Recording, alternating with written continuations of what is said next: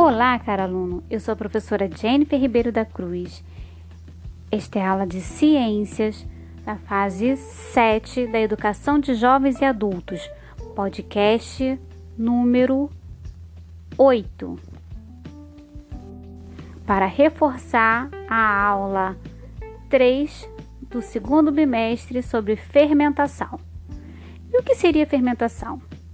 É um processo de obtenção de energia em que substâncias orgânicas do alimento são degradadas parcialmente, originando moléculas orgânicas menores. A fermentação é utilizada por muitos fungos e bactérias que vivem em ambientes pobres em gás oxigênio. Além disso, nossas próprias células executam fermentação se faltar gás oxigênio para a respiração celular. A fermentação é basicamente semelhante à glicólise. Uma molécula de glicose é degradada a duas moléculas de ácido pirúvico, liberando energia suficiente para um rendimento líquido de 2 ATPs, que é a adenosina trifosfato, a molécula energética.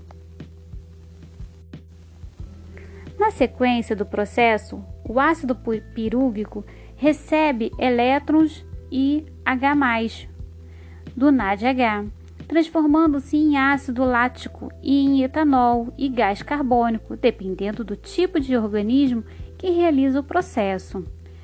Existem dois tipos de fermentação, basicamente: a fermentação lática e alcoólica. A fermentação lática, o ácido pirúvico transforma em ácido lático esse tipo de fermentação ocorre, por exemplo, em bactérias que fermentam o leite. O sabor azedo das coalhadas e dos iogurtes deve-se exatamente ao acúmulo desse ácido. O ácido lático causa abaixamento do pH do leite, maior acidez, o que leva à coagulação das proteínas e à formação de um coalho sólido utilizado na fabricação de queijos. Na fermentação alcoólica, o ácido pirúvico transforma-se em etanol, álcool etílico e gás carbônico. Esse tipo de fermentação é realizado pelo fungo Saccharomyces cerevisiae, uma levedura conhecida popularmente como fermento de padaria ou levedo de cerveja. Há milênios, a humanidade utiliza essas leveduras na fabricação de bebidas alcoólicas, vinhos, cervejas, aguardentes e na fabricação de pão, em que o gás carbônico origina as pequenas bolhas que inflam a massa e o tornam macia. Pode-se dizer que aí temos um processo energético celular. Praticamente toda a energia presente nas moléculas orgânicas dos seres vivos provém primariamente da luz solar.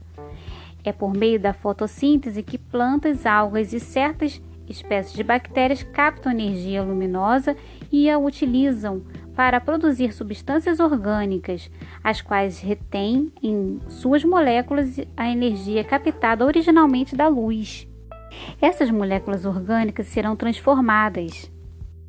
Elas estão armazenadas na forma potencial, nas ligações químicas entre os átomos das moléculas orgânicas produzidas. A respiração celular e a fermentação transferem para moléculas de ATP, que significa adenosina trifosfato, a energia armazenada nessas moléculas de alimento, tornando-a disponível para atividades vitais.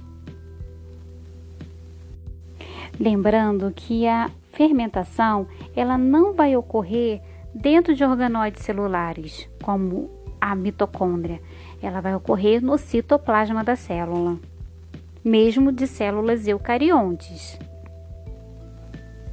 que possui a mitocôndria como principal transformador de energia